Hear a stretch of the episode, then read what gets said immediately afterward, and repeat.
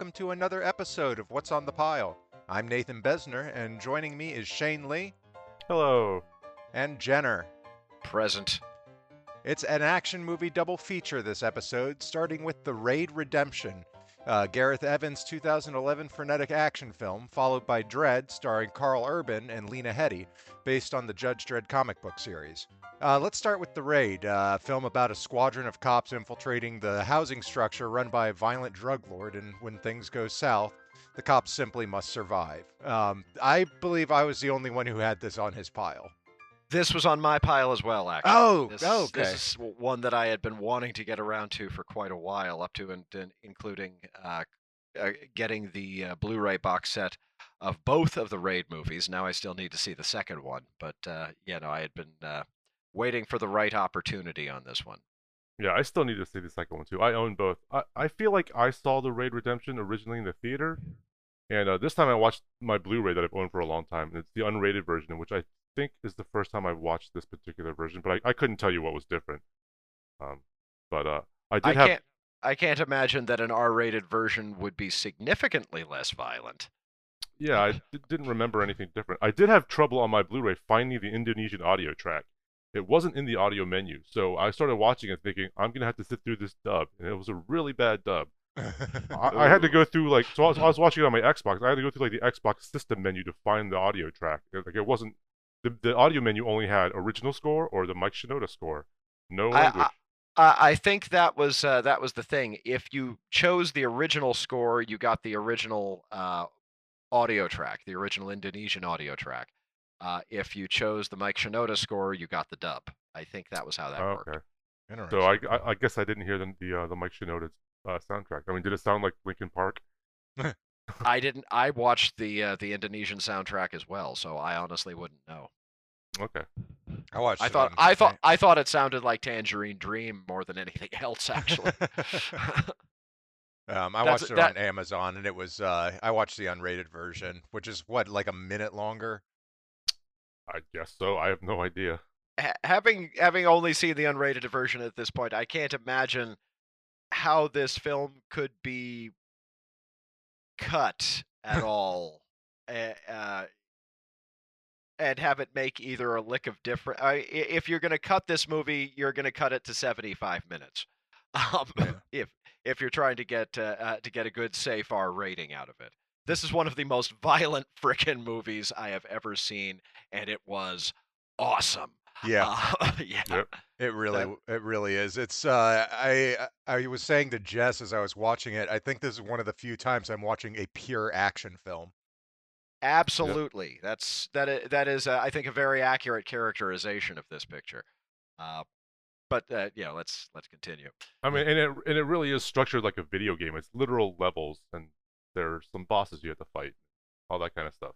Oh yeah, I definitely got the video game vibe out of it. I, I wrote. Uh, uh, Tama has two mini bosses. Now the uh, uh, uh, possibly getting ahead of ourselves a little here, but Mad Dog, uh, Ma- Mad Dog was an interesting little guy. Um, Yeah. I I find it interesting that basically the final boss uh, is, is actually the, uh, uh, the the last sub boss, and when they get to the final final boss, uh, it, it's not too far removed from something that I think I always wanted from an RPG, where you know the evil overlord says, "You have killed every one of the three thousand fricking guys that I have sent to kill you. You know what?" I give. Please don't kill me, Mr. Superman. And he's he's a rookie, right? They, they mentioned that he was a rookie. Yeah. Uh, yeah. how, how how the hell is he so good? Like, He he is a distinctly talented uh, rookie. Let let's talk uh, about. I am gonna pronounce his name uh, incorrectly, and I apologize for that in advance. Let us talk about Iko Uwais. Okay. or- Yeah, the uh, the the very charismatic lead of this picture, an absolute whirling tornado of fucking guys up. That that that is what this dude is in this movie. Uh, but at the same time, a, a very charismatic performance in uh, a not incredibly well developed character. I mean, the movie itself is a massive collection of familiar tropes. It's just the execution, and I mean execution, uh, in this movie that uh, that that makes it so singularly compelling. No, I yeah, would- I, I, I, I was surprised looking him up. I, I don't know how to say his name either. I was surprised that he hasn't been brought over to Hollywood because, or he, maybe he has in some smaller roles. But I remember He when. ha- he had a bit in The Force Awakens, apparently. yeah. Oh, he did. Interesting. Because I know, like, you know, like Tony Jaa had a big thing, like in the early 2000s, like with Ong Bak and stuff like that. He ended up as a minor villain in one of the Fast and Furious movies, and uh, Mad Dog was one of the one of the final bosses in John Wick 3. They brought him over, Oh, Oh, and I I haven't seen that yet. I So didn't put that I- I- together. I went and watched that fight again because you know because Mad Dog was amazing in this. It's funny that how how much slower and more clumsy the, the John Wick fight is because obviously Keanu he trains his ass off that's well documented but he's not like a lifelong martial artist. So watching him fight Mad Dog in John Wick 3 while still awesome was nowhere near the heights of what we saw Mad Dog and and uh, in our in our hero doing in the raid. It was it was kind of interesting, but it was still cool to see him there.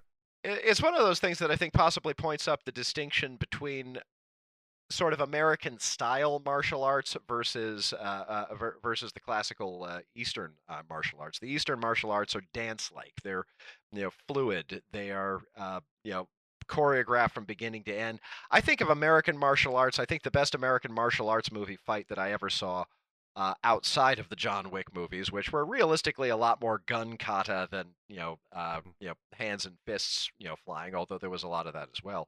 I think of the convenience store fight from Grosse Pointe Blank. Just a couple of guys doing their damnedest to hurt the ever loving hell out of each other. I would think it- they it's live. clum- it's clumsy and it uh, it's well that was more wrestling. That's a very different style in its own right. Also an absolutely beautiful fight in its own right, but uh, very very different animal. I don't remember the one from Grosse Pointe. Grosse Pointe, uh, uh, uh, Grosse Pointe uh, Blank. basic, basically John uh, uh, uh, John Cusack versus the quote unquote Basque whacker from the Pyrenees. Uh, you know, just you know, kind of you know, kicking the shit out of each other and doing their damnedest to cause, cause each other massive injury. Whereas, whereas what we get in um, what we get in the raid is freaking balaic when uh, whenever they let it. Uh, I mean, it's you know uh, like you're you're whirling, you're kicking five guys simultaneously, you're shiving three of them at the same time. Uh, no, yeah, uh, Uwais's moves are amazing, but he's a very charismatic actor as well, and I think you're absolutely right. I think somebody is seriously mis- missing a bet, uh, not schlepping him over here, you know, teaching him functional English a la Jackie Chan, and just giving him all the damn money to fight guys on screen. I absolutely loved his performance uh, in the when he's stuck behind the wall and uh, the mini Oh, boss yeah. has the machete and sticks is sticking it through the wall and it cut, cuts him right across the cheek.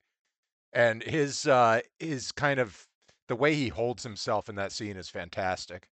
And just the beautiful detail of you know catching the blade to make sure that it doesn't come out with any blood on it that was a Mm. wonderfully Yep. specific and intelligent detail that frankly didn't occur to me until jane pointed it out Hmm. point of order jane frickin' loved this movie as well she's Oh, sorry she can't be here this week Uh, was it her first time as well? yes yes it Oh, was. awesome. It's Uh, great. s- sort of amazing that she didn't see it with her ex-husband, who was a uh, a pathological action movie devotee as well. Uh, but uh, I mean, and not to jump ahead, but we all need to see the. Ra- None of us have seen the raid two. I'm assuming. I still haven't seen the raid two. we no, need to come. uh, we, we need to yeah, come need back to for, circle for that and do like a double feature of sequels uh, at some point. Yeah. you know, se- I- I- sequels where we've saw the seen the original but haven't seen the uh, the sequel. I, I do know that part two has a lot more story to it. It has a lot more, you know, police stuff in it and a lot more plot, and it still has the fights and stuff, but it's it's a much longer movie, a much slower burn from what I've heard, but also still as good, maybe in a different way. Interesting. so Well, I mean, it's uh, it's interesting that this is actually the second Gareth Evans movie out of not a whole lot of Gareth Evans movies realistically that are available uh, that we've uh, that we've done on this show. And of course, uh, we uh, uh, uh, we got to uh, Apostle uh, several several weeks, uh, a couple of months ago. Mhm. Uh, uh, still an absolutely fascinating director as far as I've seen, uh, not least for being a Welsh filmmaker living and working mostly in Indonesia, except, of course, when he goes back to the Isles to make folk horror. Really, really nasty, bloody, sweaty folk horror, and I think it's the bloody and sweaty that is the thing that aesthetically carried over most from the raid, uh, certainly the first raid movie, uh, to Apostle. This is a movie where everybody is tense Yeah. and worn the hell out. Uh, I I do think another trait of his uh, filmically is uh, he he has a very cool color palette. And in this movie, there were times where the color palette was so muted, it was almost monochrome. I'll agree with that absolutely. No, it's uh, it, it, it's it's a cold looking picture, but uh, no, yeah, he, he uses uh, he uses that uh, that palette very carefully. I think it's Mhm. uh, I don't I, I, it, it, it's meticulously photographed, which it had to be in order to catch the sheer level of detail in all of the fight sequences that are absolutely positively the meat of this picture. Well, I also noticed that uh, the camera work tends to be very claustrophobic.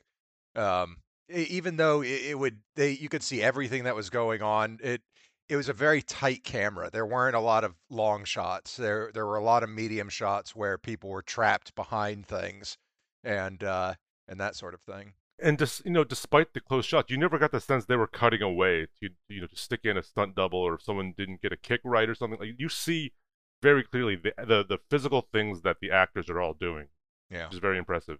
Yeah, there were uh, several points in the movie where I had the firm conviction that that guy was not supposed to land like that. Uh, most especially in uh, the uh, um, the uh, the sequence in, I guess it's a meth lab. Uh, the uh, the labort- uh, uh, the uh, the lab where they're making the drugs in uh, the uh, the high rise in this uh, in this picture.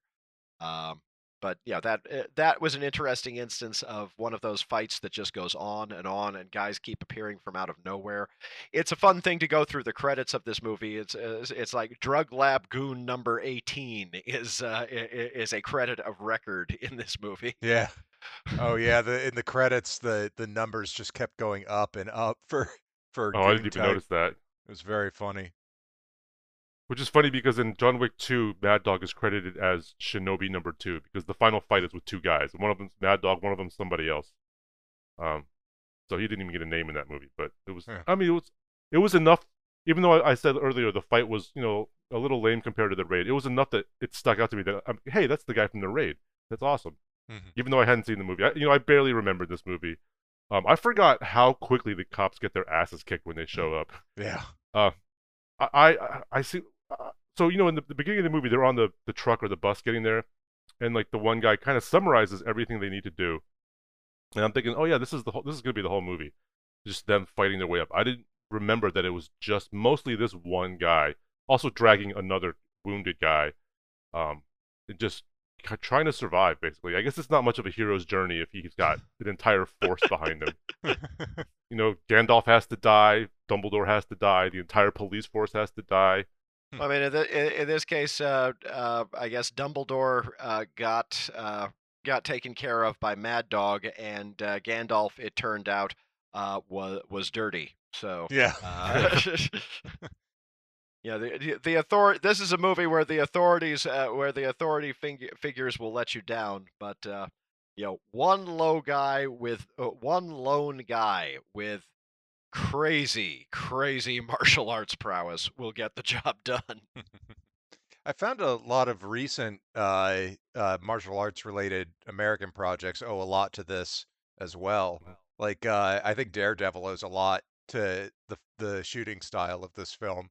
They they look very similar. I can Yeah, definitely sure. see that. Uh, I mean, uh, this is uh, this is not the mother of all hallway fights. No, Uh, I mean, I mean, That would that, be that- Old Boy probably. That that would absolutely be Old Boy, but this has some pretty amazing hallway fights, Mm. and you can definitely see just from the way that the camera roams uh, in, in a lot of those sequences. Def- you can see an influence on the way that uh, that uh, the Netflix Daredevil series uh, kind of spun off from it in spots. It's also very visceral, which uh, which I found the Daredevil fight sequences to be just that visceral, uh, uh, frenetic action. Th- Uh, this is this is what they mean by uh, when they're talking about bone crunching action. Right, right, exactly. Absolutely. I want to talk a little bit. I, okay, I don't know the actor's name, but the guy who played Andy, again, I, I forgot almost all this movie, but as soon as he showed up, I was like, that guy seems way too charismatic to just be a henchman. He's there's gonna be some kind of twist. He's gonna know the hero or something. Of course, maybe I was remembering a little bit and just didn't realize it, but uh, I thought he was great. I uh, hope he's in part two. I, am gonna assume he's in part two, but uh, you know, I, I I just thought he was he was he uh, he carried himself very well and, and was engaging on screen. Yeah, I liked. I wanted to know what his job was really because I wanted to know even more about him because I really liked that character a lot as well, and I, figure liked the performance. I figure consigliere. Uh, I like the idea that he was somebody who came from a good home and just kind of ultimately found that his best life was advising a criminal overlord. Yep. That, a- as he says himself, that's the thing that he's good at. I mean, just the fact that his voice over the intercom or the PA calms everyone the fuck down. It's like, oh, this guy, they, they respect this guy. This guy's, you know, high up there. He's he's he's definitely the guy in charge. Which I thought was really cool. Yeah. Well, I mean, the the only person in the movie who could, uh, the only people in the movie who could fight better than he could uh, were his brother and Mad Dog. He's a formidable, formidable fellow. I I do have to admit I was uh, I was very sad that uh, Jaka got killed. I I liked him a lot. I liked him as a character, and I liked his his performance as well. Um, so when he bit the when he got his neck snapped, I was very very sad. Oh, and just the way he was just struggling to get his arm up there and try Yeah. to prevent Mad Dog. It was Mad Dog, right? That was doing it. Yeah, Yeah, yeah, that was yeah, Mad Dog. Just just just trying to get the arm up there. Just oh no. Uh, yeah, that was that was brutal, but Yeah. but very effective and uh, pretty awesome. Yeah, yeah, definitely effective. Yeah, absolutely. Um, I, f- uh, I guess uh, Rama was given just enough backstory to be somewhat of a character, at least, with his uh, pregnant wife at home. Who does she have a line? I don't recall. No, we find out that she's pregnant like halfway through the movie in like a two second flashback, right? Or am I? Well, no, th- she she was do- do pregnant we in the know? very beginning. oh, I must have missed that. Well, Yeah. if you're not if you're not looking toward her belly, you probably wouldn't notice it. Probably just think she was bedridden or something like that. Yeah, Yeah. No, she says something like, you know, come back to me or come back to us, something to that extent. The the movie is rife with cliches. It, the the movie is, you know, one cliche after another from beginning to end. You know, the dueling brothers, you know, the uh, the uh, uh, the uh, the noble cop uh, who you know dies in the line of duty. Uh, you know, the uh, the ambush. You know, the kid runners. The uh, the dirty cop at the top whose fa- uh, fault the whole thing was in the first place. Nobody cares. Nobody cares. See this fucking movie. See this fucking movie. Bring popcorn. Bring friends. Get ready to say, damn, damn, damn, over and over and over again. To the point where I appreciated those bits where the character stuff did kick in just as a ca- chance to catch my breath, yeah, frankly. yeah. Catching your breath during this movie was very was very difficult. Uh, it Had was, a, had a lot of smoke breaks even Yeah. then. it's Um, it's a fast movie. It really gets in there uh, quickly. It's lightning fast. Uh, from the editing to the camera work. Ano- another fine example of uh, of that crackerjack that I'm always going on about. Yes. Except, of course, this one was absolutely crackerjack from the ground up. This was, you know, this was just, you know, get in, get the job done, get the hell out, and that's, you know, kind of mirrored by the plot of the movie itself. Uh, even if they didn't quite intend it to go that way, uh, or the characters didn't quite intend it to go that way.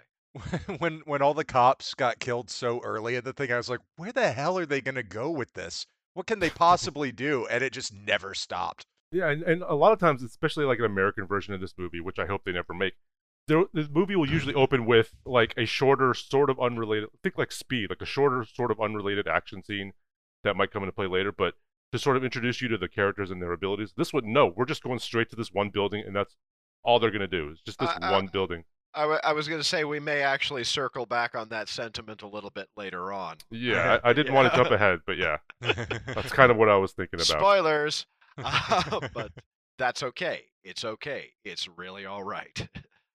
I don't know. It's not a profound film. It's uh, it, it, it's you know glorious staging. Uh, I mean, distinctive enough action choreography that it sticks with you in spite of not really having anything terribly profound outside of a lot of the cliches. I mean, particularly of Asian uh, cop movies, but realistically, cop movies in general. doesn't matter. The sheer bravura of the execution of the movie is what makes this a you know short list all time action classic. Yeah, for sure. Just turn off your brain. Don't worry about it. Just just enjoy the visuals. Yeah, just gonna have a watch that. Just watch that one guy doing what? What did he do to that guy? How did he do that to that? Oh, his head. Oh my God. You know, when thinking about other action movies, um, I, I always put Die Hard as probably the best action movie I had ever seen. I just thought it was a perfect example of the genre. Um, but I think I might like this better than Die Hard. I really enjoy I really enjoyed this film and and how it was constructed. It was uh it was all in the execution. The execution was phenomenal. Uh, it, it it approaches platonic ideal. It, it, it is as as Shane said, turn your brain off and just watch the action. And the action, like I said, when it stops, you're grateful for it, and it doesn't stop for long. But you know the sheer array of injuries visited upon characters in this movie, uh, you know the the, the sheer intensity, uh, both of the characterization and the situations in which the characters find themselves the the the villains as much as anything else. I mean, good lord, let's talk about that dude with the crazy eyes and the machete. Yeah. Um, Yeah, I he, mean, you- you- he was freaky. it's one of those movies where there's lots of people with no name, but they stick with you. Like the dude with the crazy eyes and the machete. Mad Dog isn't even actually a name. Mad Dog is just a description that that particular character received right at the beginning of the movie. He's never called by any direct address. He's just, you know, there's Andy and that other guy. That Yeah, other you- guy you- who is a mad dog. You see his face. You don't need anything else. You know who he is. You know what he's gonna do. It just it just works. I mean, you, you get that first moment of, you know, okay, which one's Andy and which one's Mad Dog. But the more you look, the more your eyes are drawn toward the shorter dude, you're thinking, hmm. yeah, that's well, Mad Dog. Didn't they describe That's one? Didn't they describe one of them as like the brain and one of them as the mad dog? Something like that. They, they gave something like A- that. Andy some kind of. So I, yeah, I remember thinking like which one's which, and then very quickly I'm like, oh, that one's the mad dog. I- I mean, A- Andy doesn't seem particularly like a brain, but he's definitely not the mad dog of that pair. Yeah. I had a couple of moments of ambiguity, but uh, you know, then I know. Particularly, you get to the bit where uh, you know he's got the gun on um, Jaka, the uh, uh, uh, the, uh, uh, the the head of the SWAT team. Uh, Jaka's got the knife, and you know, motions into the room, gets him to drop the knife, drops the gun, does it classically. Uh, Well, well this what about a, this is a guy who likes to fight. Yeah? What about when he do- when he gets the brothers together? Just kind of gestures them like you step to one side, you step to the Yeah. other. Okay, now let's fight. That was that was awesome. That was That was awesome. that was And- pure and it's badassness. and itself one of the most sheerly grueling uh, fight scenes that I've ever seen, up to the point where Mad Dog continues to fight with half of a fluorescent tube sticking out of his neck, jetting blood for what felt like another five minutes. I'm thinking the the the only similarly durable villainous character that I can think of uh, might be Stephen Lang's character from Avatar. Uh, you know, the, the the guy who would have who it, you know when you know humans finally write the history books, it says they w- he would have won that battle if the entire planet hadn't attacked him and if he hadn't spent seven minutes breathing an unbreathable alien atmosphere. Uh-huh. At which point he was impaled by a spear the size of a light pole. That's durability. Well, what's his name? Dae-su from Old Boy. He did during the hallway fight. He did have like sticks jutting out of his back for a large portion of the fight. Yeah. So I was kind of reminded of that. There Obvi- was a bit of Obviously, they, they weren't in his neck, so it's a little bit different, but still. you get the feeling that Mad Dog runs on sheer adrenaline. Um, the uh, the staging of that scene alone must have been intense. Just uh, the choreography, because in a in a script, typically a fight scene does not have all the steps of what's going to happen. It just says, and then they fight, and and that's it. That's pretty much all you get. Uh. So that that scene was so long that I just I can't I can't fathom how much work was put into the choreography to get it so smooth and interesting with a three person fight. I, I would absolutely say uh, the same about uh, you know the long, long, long sequence in the drug lab where you know they just Oh, keep yeah. coming in, coming in with guys, and guys keep getting thrown all over creation, and that that's the source of I'd say at least a good two to three of the instances that I could see in the movie of that guy was not supposed to land that way. I really hope that he's all right. um, I don't know, but whoever choreographed the fight sequences uh, in this movie doesn't even deserve an Oscar. He deserves a goddamn medal. Uh, he, he deserves a lifetime contract from somebody to you know to pay him his worth. Uh, like I say, it's one of those things where I, I'm actually a little bit amazed that we've made it this far. It's just it's a, absolute yeah. iconic, you know, combat action, you know, get in, get out uh, picture. It, it doesn't have a whole lot of depth. That's not what you're going for. It's it, it's it's like a Sonny Chiba movie. It's uh, it's like he's not doing the elegant stuff. I mean, there is tremendous elegance in a lot of the moves in this, but it is mostly just human bodies getting demolished in ways that you didn't think anybody was going to have the nerve to do it outside of Gaspar Noé's Irreversible. oh God. Oh, jeez. yeah, I went there. Except I liked this movie. Oh well, yeah. There you go. I've only seen the first scene of that movie. That was enough. Yeah. Yeah. Gaspar Noé is a uh, an acquired taste. Not did- one that not one that I have, believe it or not. I know that I have a reputation as being kind of a hipster douchebag, but uh, uh, no, no way. I do not like his movies. I really don't. I, I did kind of like his latest one, the one about the dance school. I think I called didn't Climax. like that movie. I thought- fucking hated that movie. I thought it was interesting. I didn't It- love it, but it was interesting, but I fucking hated it. What was the one that was done all in uh, from a first person perspective? Enter the oh, Void. Uh, Enter the Void. Enter the Void. That's the one that I actually liked. I actually liked that one. I've fallen asleep watching that movie at least twice, so I, I, I yet to have a credible opinion on it. But uh, yeah, no, Noé is uh, yeah, I've never seen that one. Noé is an interesting case. yeah. Uh, I, I'm curious at some point to hunt up the 3D release of uh, of Love, his Menage a Trois movie, just because it's a 3D Menage a Trois movie if there's layers to that. But leaving that aside for the moment, um, well, does anybody have anything uh, else they want to say about the Raid Redemption before we uh, take our break? Bring on part two. That's all I have uh, to say. looking forward to part two. Uh, absolutely. If I hadn't already had my attention, uh, you know, thoroughly ensnared for Gareth Evans uh, from Apostle, uh, which who Evans himself I, I knew about from having heard about the raid but not actually having seen it, uh, you know, would mark him as a a major talent and someone to watch and somebody that somebody somebody really needs to uh, to cut loose. I am very much looking forward uh, to the next uh, film out of his uh, Netflix deal, uh, which apparently is a Welsh set uh, action movie with, amongst others, Tom Hardy and Timothy Olyphant Oh. called Havoc. Apparently coming out sometime next year. When Gareth Evans titles a movie Havoc, that gets my attention. Yeah. And of Eh. course, not to be confused with Gareth Edwards. Yeah. which, which I do all the time. I do as well. I've done that. Everybody, everybody does, but it's worth noting. All right. Well, on that, uh, why don't we go ahead and take our break? We will be right back.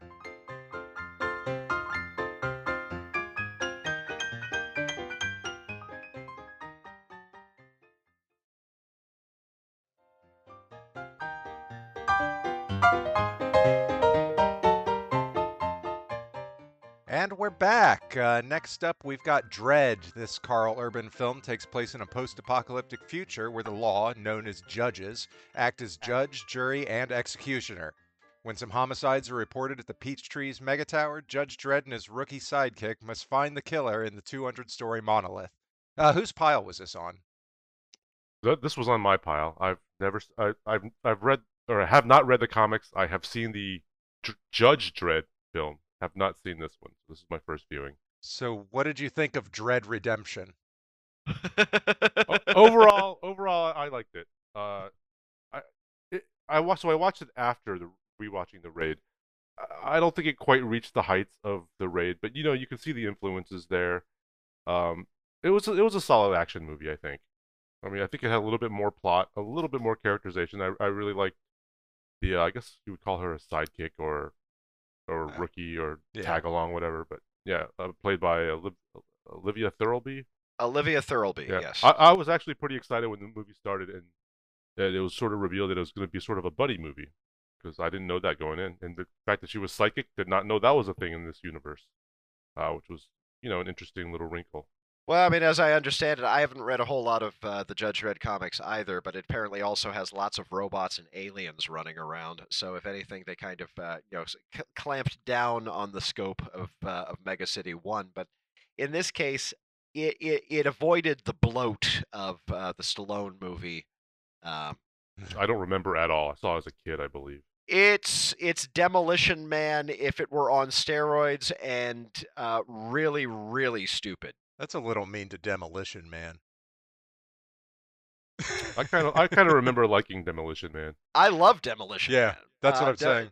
Yeah, de- no, uh, uh, but uh, uh, Judge Dredd basically played like a bad remake of Demolition Man. That was that that was kind of my takeaway. Hmm. Uh, it, it it was uh, it, it was Demolition Man if it was you know bloated and stupid.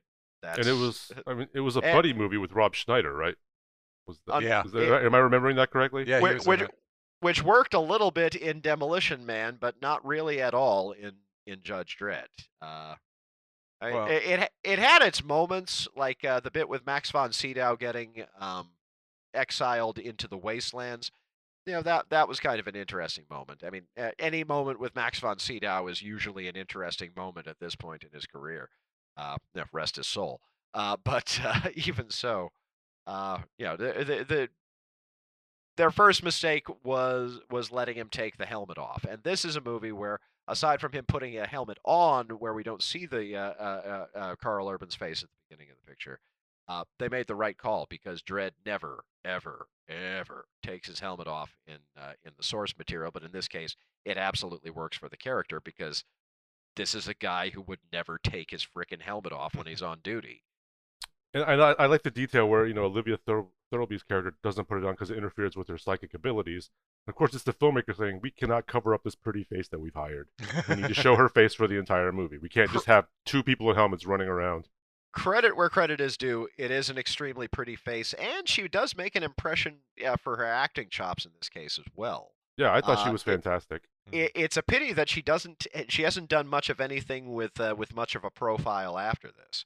Uh, I'm I'm wondering what she's doing with herself. Yeah, I did. I looked her up, and you know she was in Juno, and then I remembered she was. I guess she was probably one of the many wisecracking friends, but the prominent wisecracking friend, I believe, in Juno.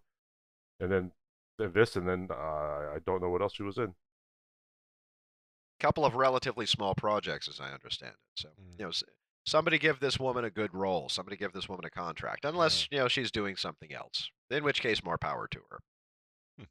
and I, I really like seeing Wood Harris in this because so I first uh, came across Wood Harris in The Wire. He and Stringer, or he and Idris Elba played like the two sort of heavies the first few seasons, and we all see we all know where Idris Elba's career has gone since then, and uh, it's it's just nice to see Wood Harris, you know, getting some roles. I think the last thing I saw Wood Harris in was in Southland Tales, where he played. Uh, he was with Amy Poehler. They played that couple who were pretending to fight, and then they had squibs that were.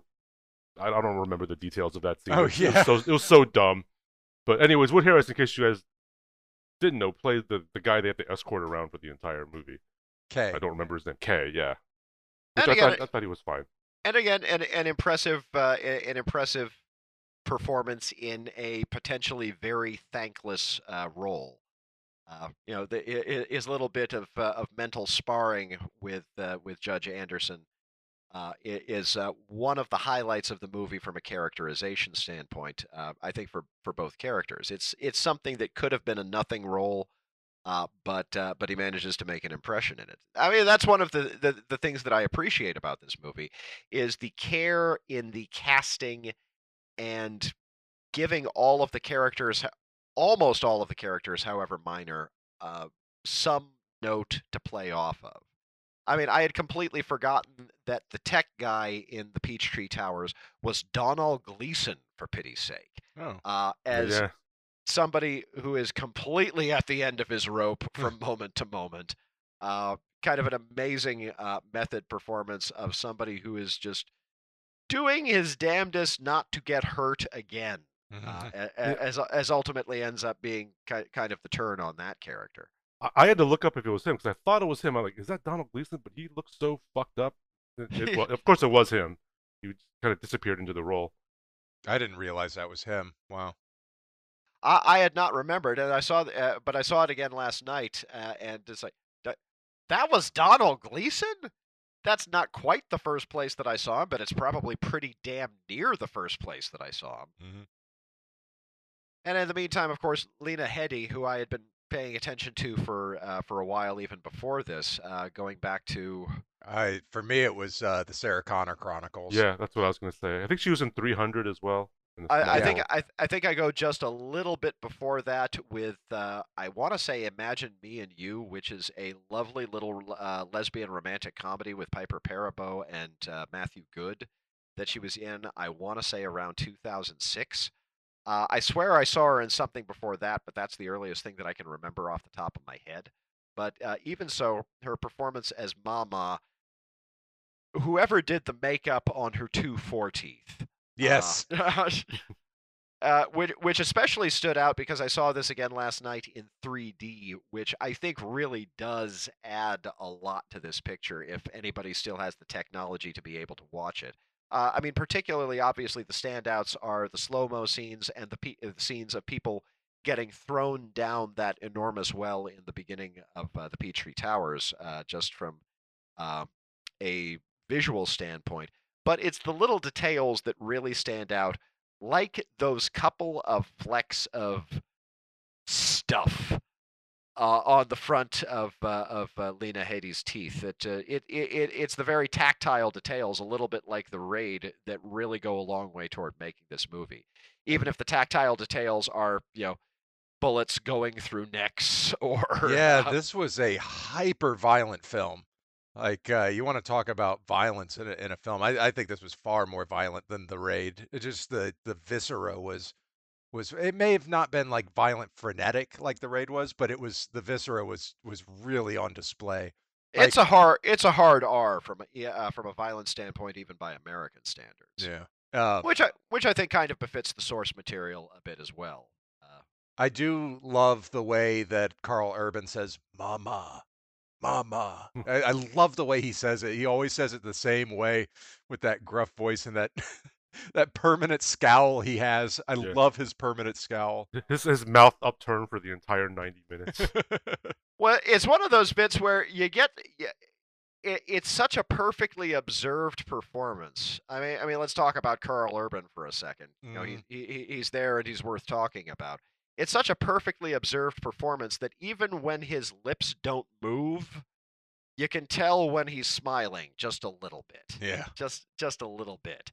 Uh, and I kept uh, uh, kept thinking uh, uh, back to the uh, uh, to the line from uh, from Black Dynamite, and apparently, at least if we're to judge by the trailer, uh, from uh, Josh Brolin as Jer- as Gurney Halleck in the new Dune. I am smiling. Yeah, you, you, you can tell when he is suffering a moment of internal amusement, even if his bulletproof, and I mean bulletproof, deadpan, uh, will not permit any kind of external uh, presentation thereof. I I remember that show he was on. Was it Almost Human? The the sci-fi show? Yeah, I wanted to see that just for him, but I never actually got a chance to see it. Incredible show. Canceled far too early. Well, was Fox, wasn't it? Yeah. Well, there you go. Yeah, exactly. That's kind of how that works. It's like we want sci-fi properties, we won't support them. yeah, but now he's got a, now he's got a sweet Amazon gig. Probably not going away anytime soon. yeah, that's true. Yeah, yeah. And he's No, Which I I, I, I, I like him in it. I don't like the show, but I think he's terrific in it. that show's Yeah. hyper violent as well. Yeah, Ur- Urban is one of those guys that I like to see in anything, uh, because he always makes a meal of it. Um, I, I mean, uh, I I think his uh, his, his bones from uh, from the new Trek movies is, is one of the objectively best aspect of those pictures. It's one Mhm. of the ones where even people who freaking hate those movies, Me, Me. but I do and like him in it. I do Yeah. like Urban in it. you have to admit that his bones is just grand. Yeah, he was Uh, perfect, perfectly cast. Now, I like those movies, but I, I yeah, like I say, I'll, I, I would, I would defend uh, that. I would, de- I would defend Karl Urban's performance as Bones, even to people who don't like those movies. Um, I really loved uh, the look of the film. Uh, it's it is this is where it diverges from from the raid. Is it's a very grainy, uh, very uh, sharply graded, high contrast film, and I love that kind of look. I, I feel like it kind of backs up the idea of the judges themselves as uh, as as black and white, uh, kind of the the law versus uh, versus not the law. It, it fits that that milieu really nicely. At the same time, it did have those moments uh, here and there where the color palette just exploded. Uh, Mm. Most particularly, obviously, when blood was gushing out of somebody, uh, but also the little uh, uh, the drug-induced sequences and the extraordinary set piece where you know there's the collection of miniguns that are focused on the other side of the building, just tearing through everything. The the coloration of uh, of the gunfire in this movie. Uh, not not just the miniguns, but also the one bit uh, where uh, where Dredd says incendiary, and then it just explodes all over the place. Uh, the uh, uh, the firework, the literal fireworks in this movie, uh, do pack a major visual punch. It's yeah, I can't imagine. Oh, go oh, ahead. go ahead. Well, well, since Jenner, you watched it in 3D. I can't.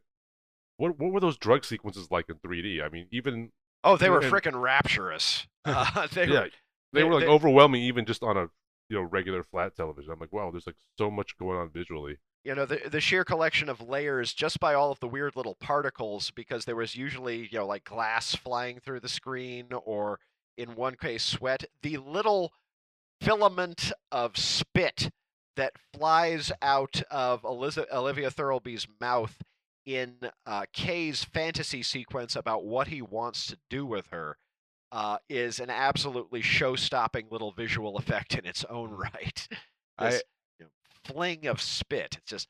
Ugh, ugh, ugh, ugh. I uh, I re- I watched all those drug scenes trying to break down exactly how they did them, how they applied the filtration to to make everything look shimmery like that, and I've started thinking about how I would have done it, and I always find that to be the mark of a good movie when uh, when when I actually want to try to recreate the effects that they themselves have already uh, perfected. Now, granted, uh, there were instances uh, in in the video transfer where I thought, uh, just idly for a moment, is I think they shot this on the same relatively early generation red camera that Michael Mann used for Public Enemies, Hmm. which led to an overabundance of grain and some weird video noise uh, in. Uh, particularly some of the high contrast bits that you were talking about. I'm not sure if that was a quirk of the transfer or, uh, or a quirk of the way that the film was actually shot it gave it a weird sort of accidental found footage pseudo documentary quality to it that I think I actually kind of like, even if it's an accident. Yeah, I definitely like it, and that is very indicative of uh, of the red cameras, the early ones. Though I don't think Public Enemies was shot on red. I think that was shot on a VariCam, but I'm Uh, not I'll one hundred percent on that. I'll, I'll take your word for it. It- It's just the, th- the thing that uh, that uh, particularly stuck with me from Public Enemies was the way that the night scenes, particularly, looked like they were shot on VHS. like standard definition digital video. Yeah, it was Like- bad. it looked like high eight. This didn't quite reach that level of really, Mhm. uh, but uh, but but it did stand out in a couple of spots, and I'm wondering if the video noise was an aspect of uh, the uh, the shooting or the transfer. Even so, I don't think it necessarily redounded to the film's advantage. It was just you know, had that moment of well, if that's a choice, well, that's a choice. I'm pretty sure the grain was placed there in some of the some of the scenes, uh, at least possibly digitally um, added in post. It's an interesting possibility. But uh, I don't know. It, it's it's a technically pretty assured movie. I know Mhm. that it was not the smallest uh, budget in the world. It was you know a relatively compact budget. Uh, uh, barely made its money back uh, in terms of raw budget. Nothing for uh, for uh, advertising when it was originally released in the U.S. But it's another one of those instances where the thing has been so thoroughly embraced in the video aftermarket uh, that it has become a kind of a legitimate organic cult classic. It, it possibly even especially amongst people who were regally pissed off by what Sylvester Stallone and those guys did to Judge Dredd. Yeah. Uh, Yeah, I- I, I, again, going to to Cracker Jack will sell itself. I, I, yeah, I remember. I remember passing on it when it first came out. I'm like, oh, a remake of Judge Dredd. I, I don't know if I knew at the time that it was based on a uh, graphic novel, not just a you know remake of an old movie from the '90s. But then, as soon as after it came out and after it kind of went away, I started hearing about how awesome it was. Probably from you guys, but also just kind of word of mouth was that this movie was awesome and that it should have done better. Well, I mean, it, it, it's it's awesomely set. I mean, the one of the cliches in a lot of movies is you know the city is a character. Well, in this case, the city isn't a character, but that tower sure as hell is a character. Mm, a monolith. Peach Exactly. trees. I mean, I mean to the point where the actual height of the thing itself becomes an essential MacGuffin at the climax of the movie. uh, but at the same time, uh, it is lovingly cast. Karl Urban as uh, as uh, as Dredd is absolutely 100% freaking flawless Mhm. to the point where you know Sylvester Stallone, Stallone saying "I am Delore" became such a joke that I just made it again. Whereas when Karl Urban as Judge Dredd says, I am law, you fucking believe him. yeah. Yeah. Judgment. that was that was awesome. No, I mean, he's just perfect. And in the meantime, the writing as sort of a slice of life inside of uh, the world of, or the much larger world of uh, this comic property. Uh, I, I think we have to give a tremendous amount of credit to uh, to Alex Garland, uh, who apparently started working on this uh, while Sunshine was uh, was in post production. Another sort of you know latter day minor masterpiece. Mhm. Um, and uh, of course, before he launched off onto his own very interesting directorial career with uh, with Ex Machina and uh, Annihilation, which is another one. uh, That latter one, particularly, if you guys haven't seen it, we should do that on this program at some point. Annihilation is very good. It's been on my. I- I've owned the Blu-ray for at least three years and haven't watched it yet. Oh, we might have to do that one.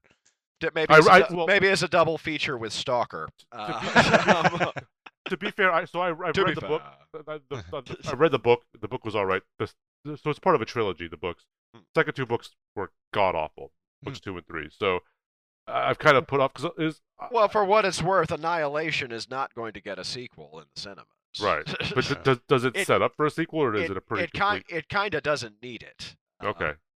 Yeah, it's, No, a, it's it's- a finished story by the end of it.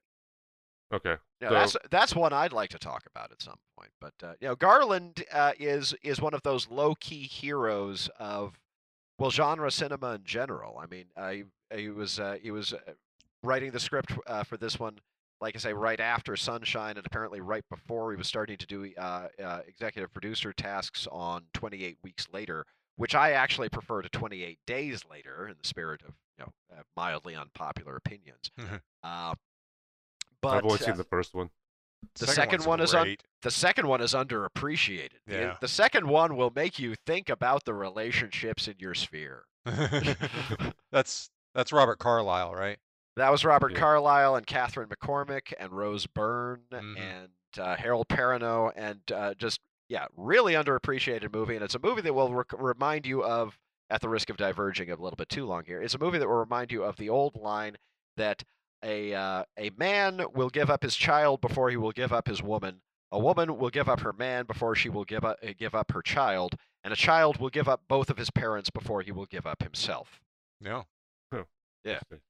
Yeah, think and about aren't- that. Think about that and see 28 weeks later and get back to me anyway. And aren't aren't they going to do like a 28 months later or 28 years later or something like that? They've been talking. They've been talking about months for a long, long time now. Um, I want to say there are some things that have sort of fainted at standing in for it. Uh, I know there was something very specific that I was thinking about that basically could have been 28 months later if they had actually bothered to make it. I'm forgetting what it was. It wasn't War of the Dead, which was really good, but it wasn't War of the Dead. Uh, I don't know. I'm drawing a blank on that one, but it's something they've been talking about for ages. It's just they've uh, never quite gotten around to it because, well, both Alex Garland and Danny Boyle are really, really, really freaking busy, uh, which is probably as it should be. They're both really, I think, stellar talents. I mean, a little bit hit and miss, like uh, like uh, a lot of stellar talents. They're not geniuses, but they're really, really supremely good filmmakers and so I think Gar- Garland's input goes a long way. I mean, the uh, one of the things that a lot of people did hit about uh, Dredd, as I uh, uh as I understand it, is uh, that they failed to see the uh, the the satire running under the hood. And on this most re- or, most recent viewing, I really think I really think it's there. It's just really subtle. Yeah, yeah, that would be extremely subtle. Yeah, not not quite as broad as the source material, but frankly, the the source material was broad to the point of sloppiness at times. Well, yeah, I, I mean the fact that the food the food court reopens in 30 minutes after two bodies have been dropped down. you know, one sh- just the other day, one shot was fired at, at my local mall and no one was hurt, and the place was a zoo for like two days. Yeah. And they're like, "Oh, dead bodies, food court reopens in 30 minutes." To show you what kind of world this Peach Trees is, or you know, Mega City One, or whatever it's called. Yeah. Now, I mean, make no mistake. There, there are there are some some things that I think could be read either as flaws in the movie or as subtle bits of parodying of the way that movies like this tend to go. Like in one critical scene, very near uh, the uh, the climax of the picture, uh, uh Judge Anderson basically forgets that she's psychic. Uh, in, in, fact, that uh, is kind of a keynote of a lot of the last act of the movie. Um, Until she really needs it, when that one judge comes out and says, "Lower your gun, rookie. I'm your backup," and she just shoots her dead. But that's the thing, you know, she hesitated, but she still shot her dead. Whereas, of course, the uh, the other judge said that she had had the drop on her because she'd hesitate. Right. She did hesitate. this is, of course, right before uh, one of the uh, one of, one of the most giggle-worthy talking killer sequences that I can think of. Yeah. The great the great Judge Dredd. All you can come up with is wait.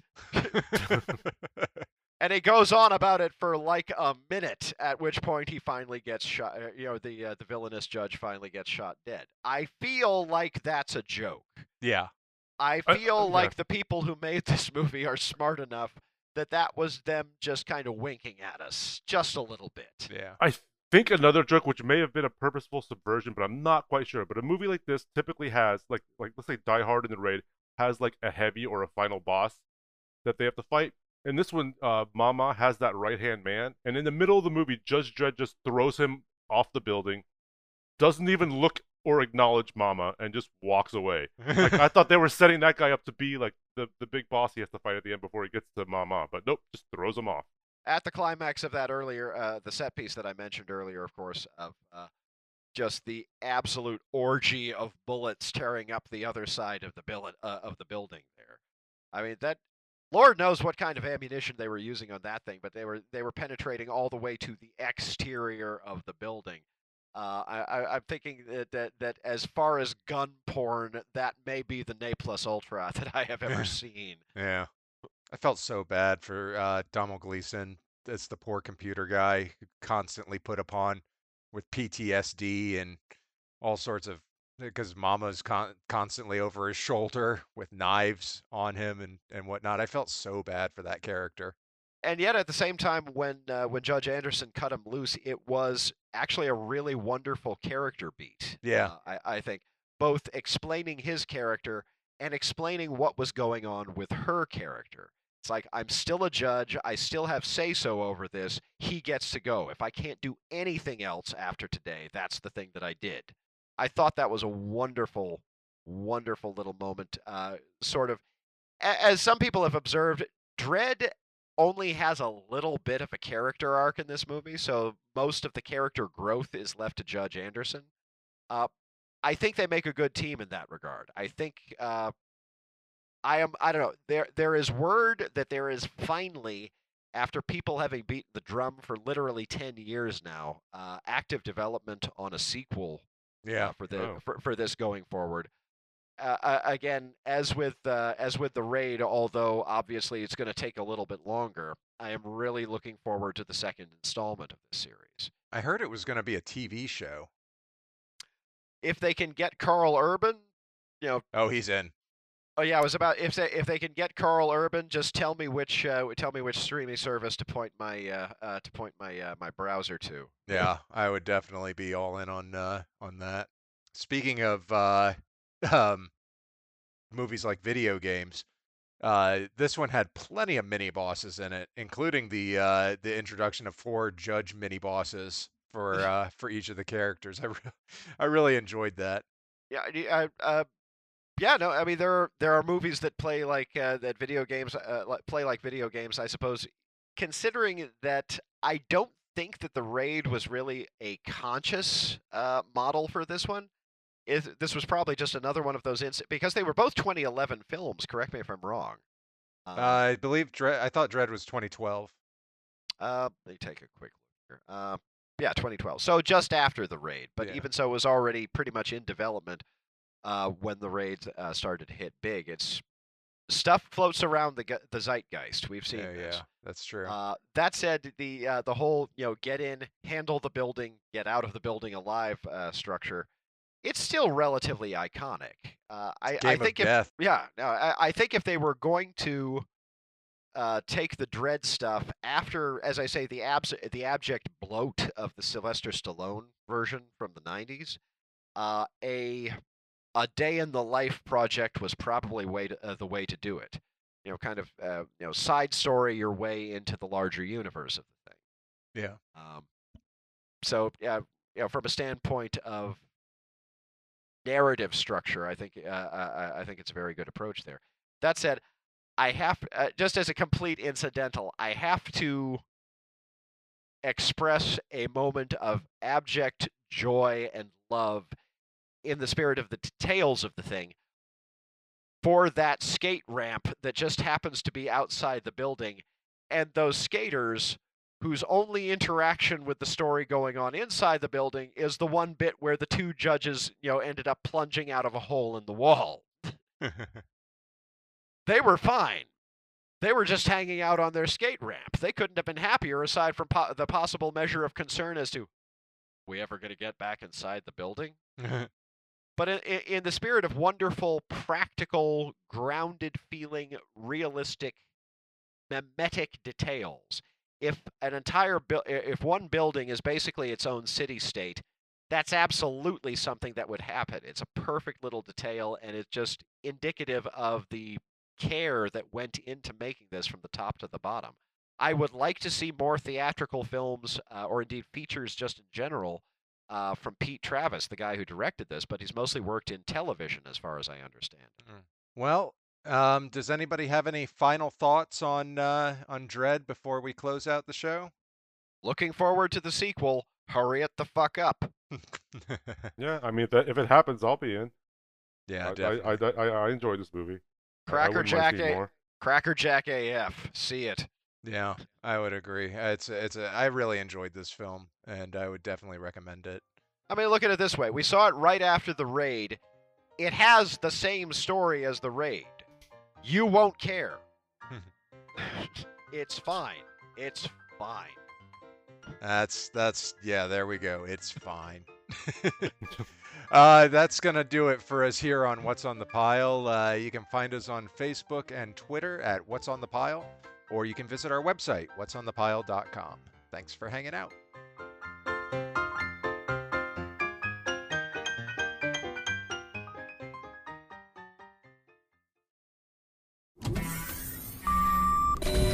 Out they're more closely related to uh, cacti than, uh, you know, the Earth primates, but. Deep in the forgotten corners of our galaxy, a mighty space hulk blazes through the stars. Thrusters Prime. Its crew, a motley gang of misfits who are just out for a good time. He's sparking for fuck's sake. They have harnessed the mysterious fuel called nostalgia And we're off, alright. by remembering the cartoons of their youth.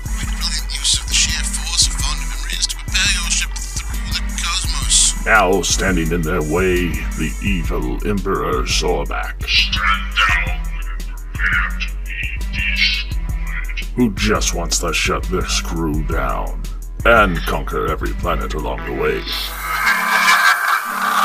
Thankfully, their ship holds a weapon with enough firepower to restore the balance. Yes, you neglected the Anime Space Cannon. They are the bastards of the universe. I think you know damn well who we are. Thursdays at 8. Let's cast this pod. Only on Twitch.